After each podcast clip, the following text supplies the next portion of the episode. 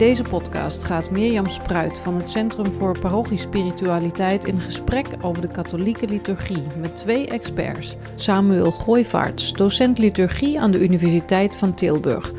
En met Arjen Bultsma. Hij is priester van het bisdom Groningen-Leeuwarden, pastoor in Bolsward en vicaris. Ja, welkom uh, Arjen en Sam bij weer een aflevering van de podcast Weg van de Liturgie. Uh, ik ben blij om weer samen met jullie in de wonderlijke wereld van de liturgie te duiken. Uh, de vorige keer hebben we onder andere gesproken over de Eucharistie uh, als offer. en deze keer wilden jullie het graag hebben over de liturgie als omvorming. Dit is aflevering 6. en ik vroeg me af, Sam, bedoelen jullie daarmee de verandering van brood en wijn in het lichaam en bloed van Christus? Of hebben jullie daar ook andere gedachten bij? Um, ja en nee. Dit is een podcast van katholiekleven.nl, in samenwerking met het Centrum voor Parochiespiritualiteit. Uh, dus natuurlijk, uh, en we zijn vorige keer um, hebben het, hebben, zijn we een beetje stilgestaan bij het bereiden van de gaven, de offeranden. En een deel dat daarop volgt is dan het Eucharistisch gebed, waarbij dan klassiek eigenlijk vooral gekeken wordt naar het hoogtepunt van de Eucharistieviering, de instellingswoorden, de consecratie, um, consecratie, het, het, het wijden eigenlijk um, van brood en wijn tot lichaam en bloed. Hè.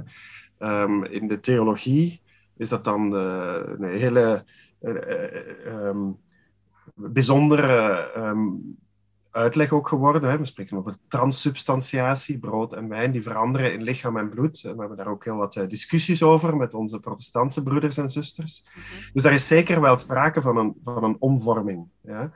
Um, tegelijkertijd, als we het hier over, uh, over de omvorming hebben in de Eucharistie, um, dan, uh, dan gaat het, denk ik, in de eerste plaats over, uh, over onze omvorming. -hmm. Augustinus, een heel bekend citaat van, van Augustinus, die zegt van, kijk, daar op het altaar, hè, je ziet daar brood en wijn, -hmm. maar eigenlijk zie je daar wat je al bent en krijg je ook ontvang je ook uh, wat je steeds meer moet worden. Want wat je daar ziet is het lichaam van Christus, zegt Augustinus. En, en de kerk, jullie, zegt hij met Paulus, ja, zijn het lichaam van Christus. En jullie ontvangen het lichaam van Christus om ook te worden wat je ontvangt, om steeds meer lichaam van Christus uh, te worden. Dus de, die omvorming van brood en uh, wijn zijn heel belangrijk in, in lichaam en bloed. Maar uiteindelijk waar het over gaat, is onze omvorming tot lichaam Aha. en bloed van Christus. Ja? En die twee mag je eigenlijk nooit los van elkaar zien. Oké, okay, oké. Okay. Maar Ariane, hoe komt het dat we dan ja, toch best wel heel sterk die nadruk leggen op, op de omvorming uh, tot lichaam en bloed van Christus? En eigenlijk wat Sam zegt, onze omvorming, daar hoor ik eigenlijk nooit zoveel over.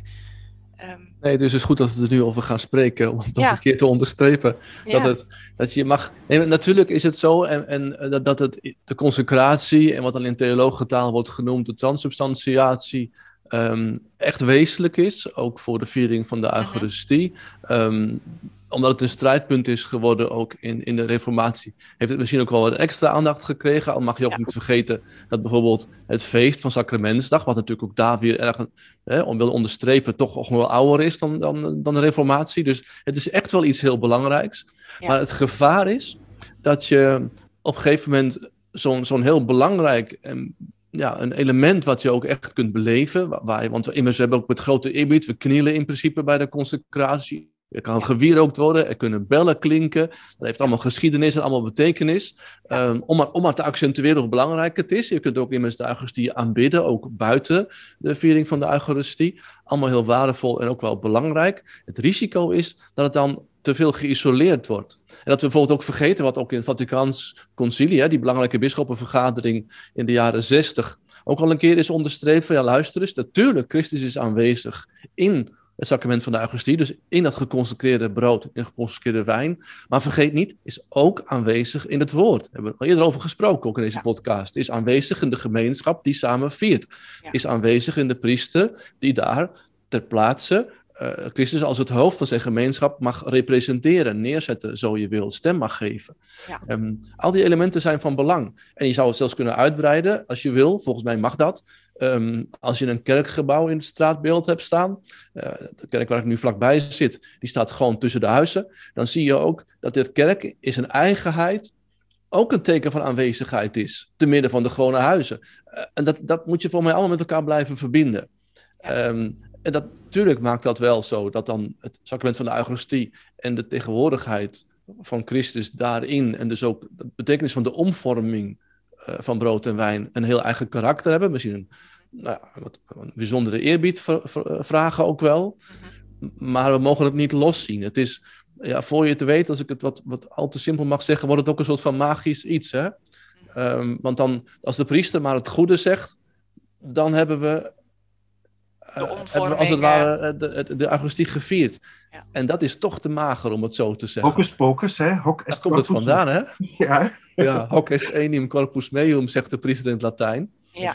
En als je dat heel zachtjes zegt, zoals dat vroeger gewoonte was, en je hoort het half, dan is het hocus pocus is niet zo ver weg. Ja. En ja.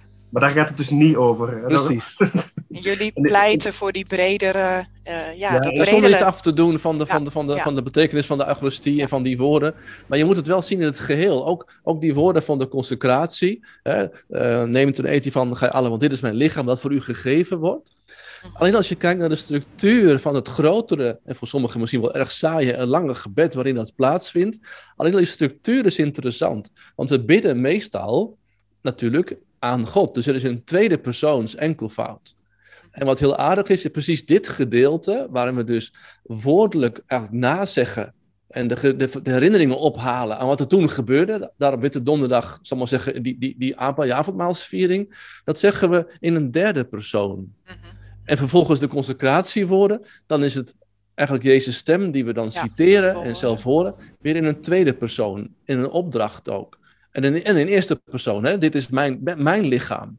Ja. En doe dit om mij te herinneren. Nou, die, die structuur alleen al geeft al aan dat hier wel iets belangrijks gebeurt, maar het staat in het kader van een gebed in de tweede persoon, wat dus een dankgebed is. Mm. En wat iets groters is dan alleen maar, uh, hoe wezenlijk ook, hè, uh, het ons als het ware in, in gedachten meenemen naar die avondmaalzaal toen vlak voor het lijden en de dood. Als we inderdaad eventjes nog over dat eucharistisch gebed ook. Hè. Je zei het net al, van voor veel mensen is dat toch best vaak een lang gebed. Uh, gevoel soms een beetje uitzitten. Um, Sam, kun je ons misschien daar ook nog wat bij helpen? Van hoe, Arjen zegt al iets over die opbouw. Hoe kunnen we dat wat meer meebeleven? Hoe kunnen we ook die omvorming daarin uh, ja, misschien ook meer ervaren zelf? Ja, dus ik, ik, denk dat het heel belangrijk is om, om net die consecratie en die instellingswoorden te zien, zoals Arjen zegt, in de context van dat hele Eucharistische dankgebed. Uh, dat in, in de eerste plaats dus een, een dankgebed is. Eucharistie, we hebben het hier al gezegd, is danken. Ja? Uh, Eucharistie brengen. Um, in, in, de, in de Griekse vaders wordt dat gebruikt als een werkwoord. Ja? Dus, dus we doen iets en het is niet alleen, nogmaals, niet alleen de priester die dat doet, het is ook de hele gemeenschap. Hè? Mhm. Het is ook in principe een gebed uh, waarvoor we allemaal recht staan. Dat wil zeggen dat we allemaal aan het bidden zijn. Ja. Uh, en dat we dus mee bidden en ons aansluiten bij dat gebed dat de priester namens de gemeenschap uitspreekt uh, ten aanzien van God. Um, in die zin is het heel gelukkig en heel, heel goed dat... Um, sinds het Tweede Vaticaans Concilie we ook meerdere Eucharistische dankgebeden hebben. Um, het was waarschijnlijk niet de bedoeling dat we die uh, Romeinse kanon 1, dat eerste oud, uh, oude Eucharistisch gebed, nooit meer zouden bidden. Um, wat de facto vaak wel gebeurt. Maar, um, maar de, de, nieuwe Eucharistische gebeden, waarvan sommige ook hele oude wortels hebben, die tonen ook wel heel goed, vind ik, dat die, die omvorming, die consecratie, dat, die niet, dat dat geen geïsoleerd moment is van die instellingswoorden, maar dat het eigenlijk iets is, je kan dat niet op één moment vastpinnen. Ja, Want dit ja. is mijn lichaam, dit is mijn bloed. Eigenlijk is dat hele gebed is heiligend, Ja, is consacrerend. En daarom vind ik het ook heel uh, belangrijk um, uh, dat in die nieuwe Eucharistische gebeden er, um, er gedacht is om ook de geest te noemen. Ja, wat in het oude Romeinse Eucharistisch gebed niet het geval was. Maar waar, waarbij men op, uh, op twee verschillende momenten heel expliciet uh, God vraagt om zijn geest, om de kracht van de geest voor deze omvorming. Ja? De geest om uh, brood en wijn om te vormen tot lichaam en bloed, maar ook die geest die ons tot lichaam van Christus maakt, die ons ook ja, in zijn doordecent um, uh, doordringt van die geest van Christus, zodat wij ook kunnen deelnemen aan dat lichaam van Christus. Dus dat zijn eigenlijk die twee, noem dat nog eens Sam, dat is misschien wel mooi, die twee momenten. Ja, technisch noemen we dat de epiclese. Ah, de epiclese. Dus epiclese is een, gebed, is een gebed om de geest. Hè? Ja. En we hebben voor de, um, de instellingswoorden, uh, hebben we de epiclese over de gaven, waarbij er gebeden wordt van Heer, neem deze gaven aan en maak dit brood en wijn tot lichaam en bloed van uw Zoon.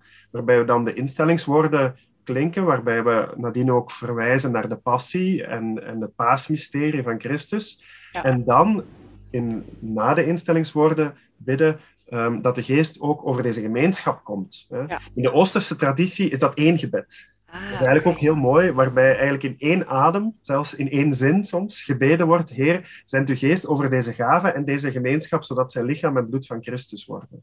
Ah, oké. Um, en dat is toch wel iets belangrijk om, um, om dus niet alleen te focussen op die instellingswoorden, die, die, die woorden van, van Christus zelf in het laatste avondmaal, maar om heel dat gebed tot zijn recht te laten komen in het gebeuren van de Eucharistie. Het is wel aardig om misschien even te noemen, ook voor onze luisteraars, dat met name die eerste epiclesie, je kunt hem bijna zien gebeuren, omdat in onze ritus de priester dan de handen over de gaven van brood en wijn uitstrekt.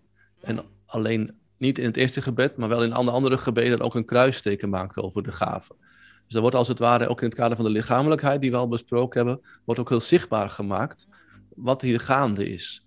Ja. En daarna wordt dan dat, dat, dus die herinnering aan het laatste avondmaal zelf ingezet met daarin de, de consecratie. Als je bijvoorbeeld naar die epicleses gaat kijken, um, met name op die tweede epiclese, dan zie je ook hoe nauw dat die omvorming van brood en wijn en van onszelf met elkaar verbonden zijn. Ja. Um, dus in die zin is dat echt iets dat we niet los van elkaar mogen zien. Uh, dat uh, het lichaam en uh, bloed, um, het lichaam van Christus op het altaar en het lichaam van Christus verzameld rond het altaar. Ja, die zijn heel erg verbonden met elkaar. En heb je daar ja, je misschien moet ook het een... zeggen, hetzelfde lichaam van Christus. Er zijn geen Ja. twee lichamen van. Christus. Arjen of Sam, of misschien allebei, hebben jullie misschien ook een voorbeeld van een, uh, uit, het, uit een eucharistisch gebed uh, van deze omvorming? Hoe jullie, ja, dat het misschien heel mooi beschreven staat, ook wat jullie net vertelden. Nou, ik kan misschien wel, zal ik een eerste epiclese voorlezen? Um, en dan neemt Sam een tweede ja, epiclese. Okay. Dat is misschien een goede werkverdeling. en ik heb, ja, toevallig heb ik gewoon voor me liggen hier. Um, dat is eigenlijk gebed 6 voor de kenners onder ons. Dat is in het overigens typisch Nederlands gebed. De mensen in Vlaanderen zoeken daar een vergeefsom, althans kunnen niet meelezen als ze nummer 6 voor zich zien. Maar hier staat dan: Heilig deze gave met de dauw van uw Heilige Geest, dat ze voor ons worden tot lichaam en bloed van Jezus Christus, onze Heer. Dus kort en ter zake, zullen we maar zeggen. Ja. Zoals de Romeinse liturgie vaak ter zake is eenvoudig. Ja. En in, in, in de, de tweede epiclese, dus na de instellingswoorden, en uh, ik heb niet helemaal toevallig uh, de tekst hier voor mij liggen, uh, wordt dat dan bijvoorbeeld in uh, Eucharistus Dankgebed 3, 3c, de versie daarvan, beziel ons met zijn heilige geest, de geest van Christus, zodat wij, vernieuwd door het lichaam en bloed van uw Zoon, één lichaam worden bevonden en één zijn van geest in Christus. Dus door de vernieuwing in het lichaam en bloed van Christus worden wij één lichaam, één geest in Christus. Dus hier zie je in die tweede epiclese hoe dat die omvorming in dat ene lichaam van Christus, hoe dat met elkaar verbonden is.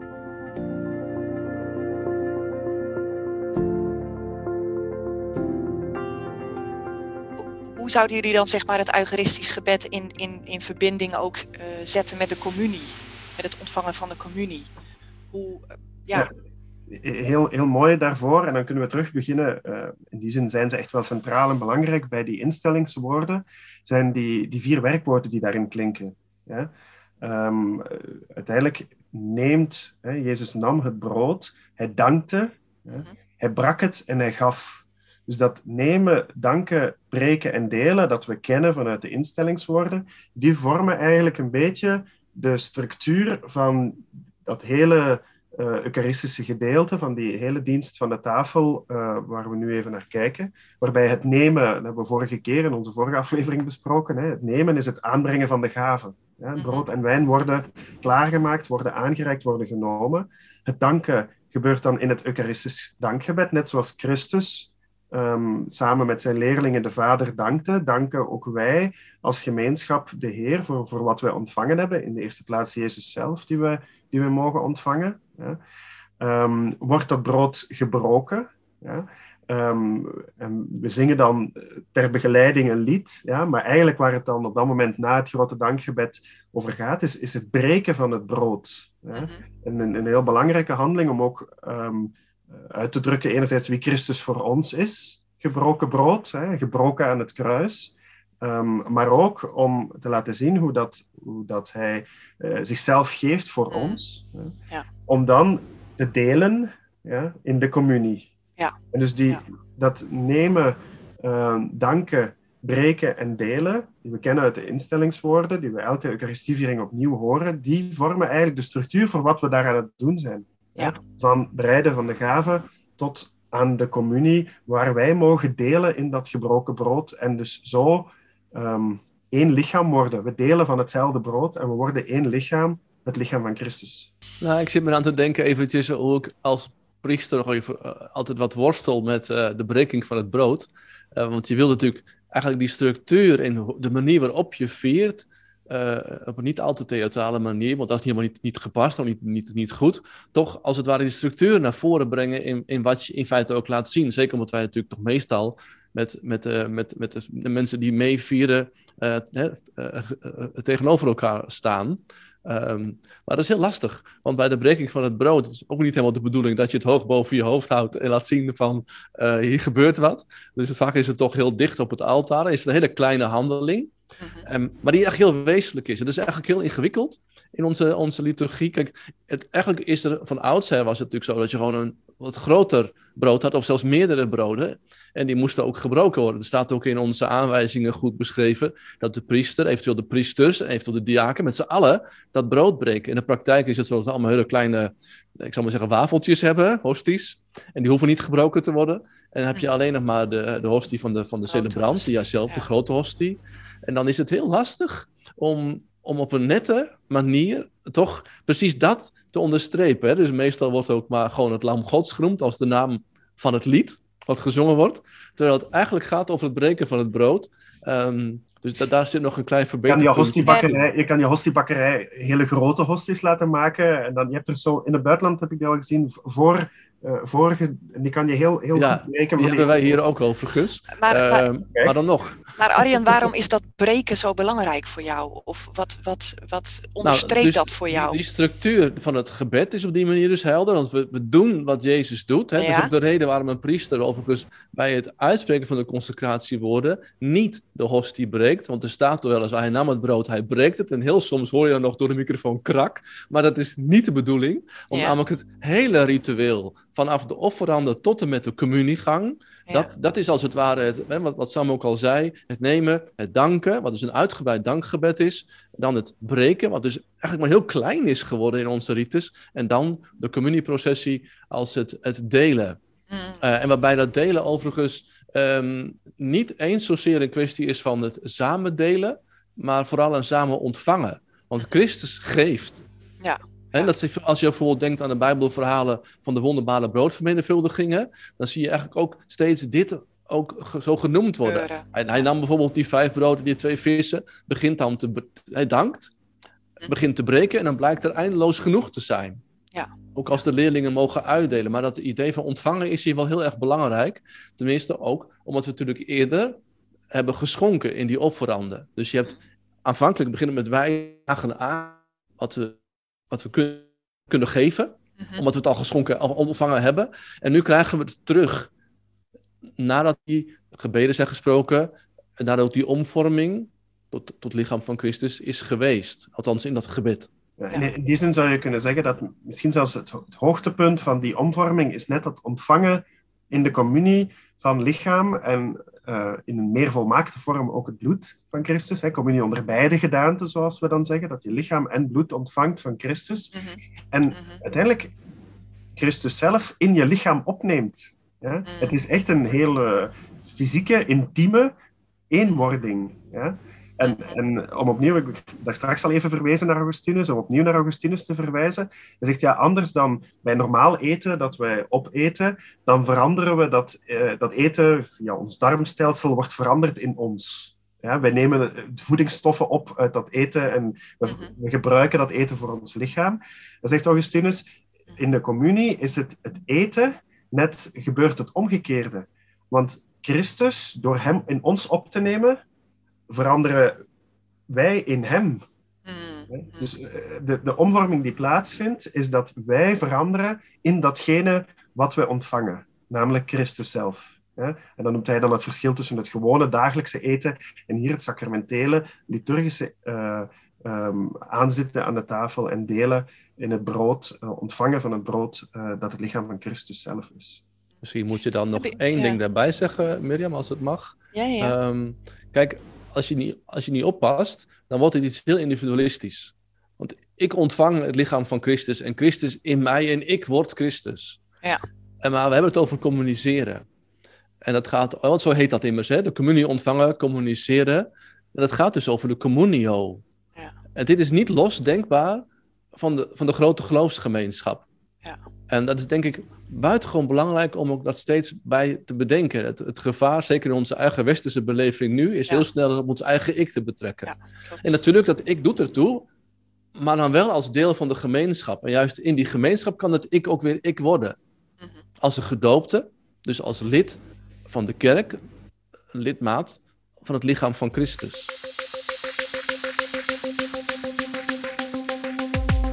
Maar als ik nu gewoon zondag weer in, in de mis zit, ehm, hebben jullie voor mij en misschien ook voor de luisteraars dan nog ja, ook een tip hoe we dit wat meer kunnen beleven innerlijk? Ja, natuurlijk ook door dit nu te luisteren al. Maar heb, of, of een tip van jullie zelf, hoe jullie dat beleven, om, om zeg maar niet op die automatische piloot soms te zitten? Of ben ik de enige die soms een beetje in de routine gaat? Nou, ik moet eerlijk bekennen dat je zelfs als priester het voordeel hebt dat je het om het hardop moet zeggen. Ja, Eh, maar het is me ook al een keer gebeurd hoor, dat ik opeens dacht, oh, zijn we hier al? Ehm, dus dat je ook niet altijd er helemaal bij bent. Maar, maar het scheelt wel als je het zelf aan het altaar staat, denk ik. Omdat je gewoon echt het, het moet doen. Even voor het oog van de mensen in die zin. Ehm, maar ik denk dat wat we nu aan het doen zijn, bijvoorbeeld eh, die teksten, waarom niet een keer thuis, als die gelegenheid er is, en het is niet zo moeilijk te vinden op internet volgens mij, of anders een keer een kerkboekje meenemen. En eigenlijk is het gebed gewoon eens zelf doorlezen. Lees het gewoon eens rustig. Of, en zoek bijvoorbeeld die epiclesis eens op. En kijk eens wat daar nu precies staat. Want ze zijn per keer inhoudelijk van dezelfde strekking, maar niet helemaal dezelfde woorden. Ja. En misschien helpt het om het dan te herkennen in de Ehm, mis. Ja. in de mis. Ja, wat, wat mij helpt is proberen, maar dat is, dat is een, een constante oefening, denk ik, om, ehm, ja, om, om eigenlijk je aandacht te richten op, op wat er gebeurt. Ehm, en dat kan dan zijn via de, via de woorden die je hoort, die, en dat geef ik toe, niet altijd de gemakkelijkste zijn, eh, die, ook, die ook een bepaalde taal zijn, eh, die ook herhaling vragen, daar hebben we het ook al eerder over gehad, hè, dat, je, dat je niet alles van de eerste keer eh, meeneemt, maar iets zoals een epiclese komt elke zondag terug, dus elke zondag heb je een nieuwe kans om die rijkdom daarvan te ontdekken. Ehm, en en ehm, eh, om dus ja, je aandacht erop te richten. Eh, dat kan ook zijn via, via de handelingen, via het lichaam, eh, waar we vorige keer over gesproken hebben. Ehm, door het rechtstaan, door het knielen, door de, de gebaren die de priester stelt, het Mhm. breken, de manier waarop je communie ontvangt. Ja. Ehm, Ik bedoel, moet je maar eens kijken in je eigen parochie. Er zijn heel veel verschillende manieren. Arjen zal het ook wel weten, hoe, waarop je communie kan Ja. ontvangen. Ja. Ik denk dat dat ook... eh, ja, en, en, Weet je wat heel mooi is trouwens, Sam? Ja, nu je erover begint, moet ik er even aan denken. Maar als je communie uitreikt en hoeveel soorten handen je voorbij ziet komen. En, en, en dat je ook, als ware, die, de grote variëteit van de gemeenschap al kunt zien in de handen die voor je komen. De kantoorhanden, de kinderhanden, de, de echte handen van de mensen die van de boerderijen komen. Dat heeft een geweldige schoonheid. Hmm. Een hele grote rijkdom zie je al in de handen. En inderdaad, de ene hand is, eh, is geoefend en misschien wat meer eerbiedig dan de andere. Dat kun je ook soms gewoon zien. Ja. Maar dat heeft iets heel, heel moois. Met wat voor houding kom je dus ook naar voren. hè? Ja, hoe, ga je, hoe, hoe, ga je Christus tegemoet? Want uiteindelijk ga je hem zelf tegemoet. Ja, uh, mooi. Maar ook hoe verhoud je je tot die gemeenschap? Hoe, hoe schenk je de vrede? Uh, hè, daar hebben we nu niet zoveel over kunnen zeggen, maar, maar vlak voor de communie schenken wij elkaar de vrede. Uh, bidden wij samen met onze Vader. Ik denk die dingen met, uh, met aandacht doen. Um, en uh, ja, goed, de concilievaders, het Tweede Vaticaans Concilie, noemden dat dan de actieve participatie. Um, het meevieren van de mis. En dus ik denk dat het eigenlijk begint voor mij um, met de idee dat niet, niet de priester viert de mis voor mij, maar we vieren samen als gemeenschap de Eucharistie. En dus ik moet ook meevieren. Ja. Uh, mee bidden, mee zingen. Um, en proberen om bewust bezig te zijn met, uh, met die liturgie. En um, dat, dat, lukt de ene zondag beter dan de andere. en, en er zijn ook, afhankelijk van hoe je erbij zit op dat moment, um, bepaalde teksten, bepaalde handelingen die, op de ene, die de ene keer meer spreken. Maar dat is ook geen probleem en dat is ook de rijkdom. En gelukkig hangt het daar ook niet van af.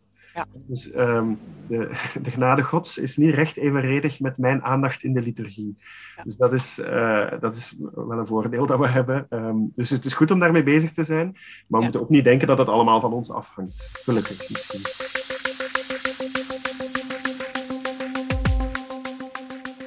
Een belangrijk moment, de stilte na de communie. Um, wat is dat voor moment? Wat, ja, hoe kunnen we daarin staan, zeg maar? Ja, het is, zoals je zegt, en, en daar begint het, het is een belangrijk moment. Um, uh, we kunnen we spreken over, um, over het één worden en het omgevormd zijn. Uh, en uiteindelijk krijgen we, denk ik, net in die stilte, na het ontvangen van het lichaam van Christus, um, krijgen we, denk ik, de, de kans om, om hier, hè, zoals je daarnet vroeg, heel, heel bewust bij stil te staan.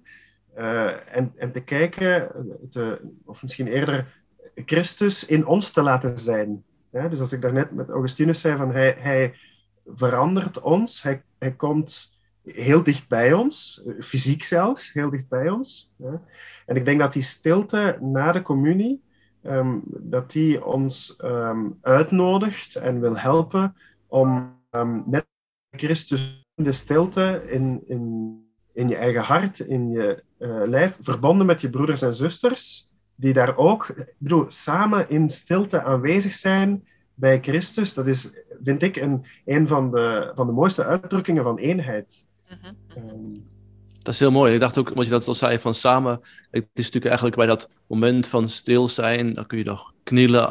Je kunt daar ook een beetje de handen voor de ogen soms houden, of wat je maar wil. Het kan een beetje een ingetogen moment zijn. Heb wel eens een collega-priester gehoord, overigens in Canada was dat, die eens een keer heeft gezegd van, nou maar, kijk nou ook eens voorzichtig, of misschien wel heel duidelijk eens om je heen. En ik snap dat dat heel ongemakkelijk is, ook niet misschien voor elke week, maar ik kan me voorstellen dat als je dan in een moment van stilte ook even om je heen kijkt, en je bedenkt, maar dit zijn allemaal mijn broeders en zusters. Uh, of ik ze nou leuk vind of niet, of misschien heb ik wel per ruzie gemaakt van de week met een van hun. Maar dit zijn allemaal de mensen die dezelfde communie ontvangen, die voor dezelfde viering zijn gekomen. Wij vormen op de een of andere manier een eenheid in Christus. En dat zie je hier, gewoon door even om je heen te kijken. En dat is, dat is begonnen in ons doopsel. Ja? Daarom dat we, als we de kerk binnengaan en de start van de vieringen, maken we een kruisteken als herinnering aan ons doopsel. En dan mogen we elke keer um, beleven en um, ons daarvan bewust zijn als we samenkomen om Eucharistie te vieren. Um, dat wij samen kerk zijn, samen lichaam van Christus uh, vormen, gesterkt door de sacramenten um, en door Jezus zelf. Mm-hmm. Mooi. Nou, dank jullie wel voor deze, deze keer, deze aflevering. Uh, ook weer veel om over na te denken. En de volgende keer um, zal het gaan over de band tussen de Eucharistie en het dagelijkse leven. Hoe ook deze omvorming niet alleen iets is voor uh, in de Eucharistieviering, maar vooral ook uh, voor daarbuiten. Bedankt. Dit was een podcast van katholiekleven.nl in samenwerking met het Centrum voor Parochiespiritualiteit. Bedankt voor het luisteren